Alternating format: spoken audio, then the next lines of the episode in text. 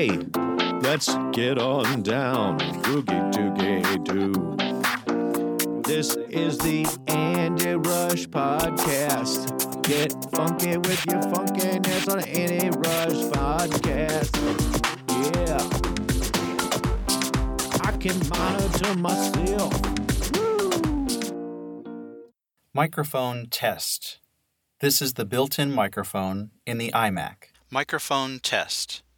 This is the Logitech ClearChat Comfort USB headset H390 microphone. Microphone test. This is the Sennheiser PC323D gaming USB headset. Microphone test.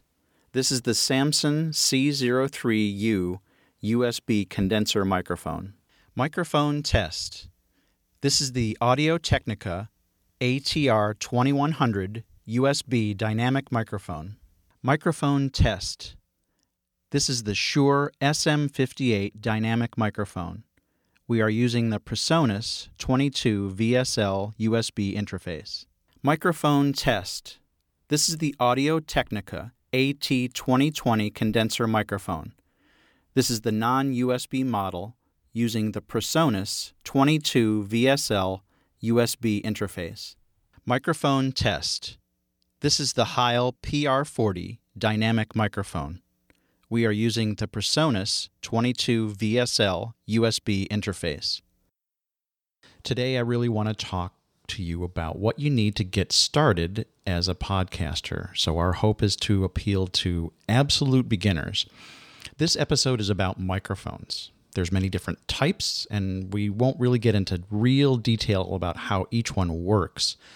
But the basic point is to get uh, electrical impulses into the computer, and that's what a microphone does. So, those impulses are what we call analog signals. We need to change them into digital ones. So, we need some way to get that microphone into a computer, and that's through what's known as an interface. Now, USB is a type of interface, it's a hardware interface. So the electronics can be contained in this device that plugs into the USB port on your computer. You then need audio recording software to record and, and write a file of the audio signals. This is a, a process that's known as analog to digital conversion. So that's what a microphone will do. It'll convert your voice into a digital signal. We live in an analog world. Most of the electronics that we have are digital. Um, and again, we're not going to go into detail of the process of going from analog to digital, at least not yet, um, or even the other way around from digital to analog. We just want you to be aware of the basic concept. So let's get to the microphones. The ones that you heard at the beginning of this episode are examples of the many types of uh, microphones that are available there are even more than these. Um, there's there's literally hundreds of them. Um, we we started at the low end and also the less expensive end generally. Um, so we started with the mic that was built into the iMac first. Okay, so we didn't spend any money other than the computer itself. Um, but it just doesn't sound all that good. Okay, it's prone to pick up everything in the room, and in some cases, you can introduce feedback because the microphone and the speakers are in the same environment. Feedback happens when a loop gets set up. Audio goes into the computer and sound comes out of the speakers and then back into the same microphone. And that loop builds upon itself. And eventually you hear screeches or whistles, and it, it generally just isn't a pleasant sound. Most recording software has, has something called feedback prevention or feedback suppression. However, it's, it's really good that when you use a microphone that you wear headphones. Okay, so the next microphone that you heard was the Logitech headset microphone. Okay, it's slightly better because it has those he- headphones built in to the microphone. It's all kind of one piece that you wear. Um, so there's no real way to get those little small speakers to go into the microphone and start that feedback look, loop. So it's it's a good way um, to approach recording, but it's not a great microphone.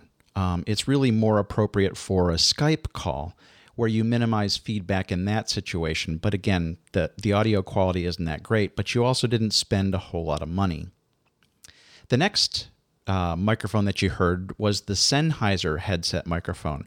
It sounds a good bit better than the Logitech and it has some really nice features. It's also more expensive. The next one after that was the Audio Technica ATR 2100 USB microphone. This is a hybrid type of microphone. It has a USB interface built in, but it also has a professional connection type called XLR. Um, those can be used with analog mixer setups. Um, more, more on mixers at a later time. The final USB microphone is the Samson C03U USB microphone. This is a great sounding microphone that's not too expensive. The rest of the microphones are traditional, what we call analog microphones, with those XLR connections that we just talked about.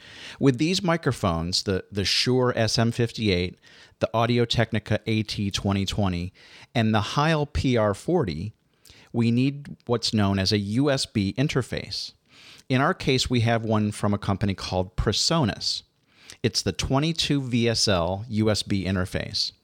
All of the mics will plug into the Presonus with XLR cables. We then plug the Presonus into the USB port on the computer.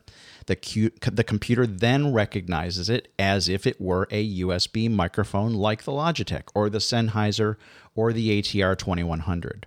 With any of these microphone setups, we use audio recording software such as the program Audacity, or we can use something like GarageBand. Okay, so that's all I want to talk about today are just those microphones, and you heard some examples of them. So we're going to end it right here, but I will give you some more details about the microphones on the show notes page at podcast.andyrush.net. Look for the episode called Microphones and you'll see the audio file there and the information about the microphones as well as the Presonus USB interface will be there. And we'll give you some links to Audacity so that you know where to get that audio recording software. So, until next time, I'm Andy Rush, and we'll talk to you soon.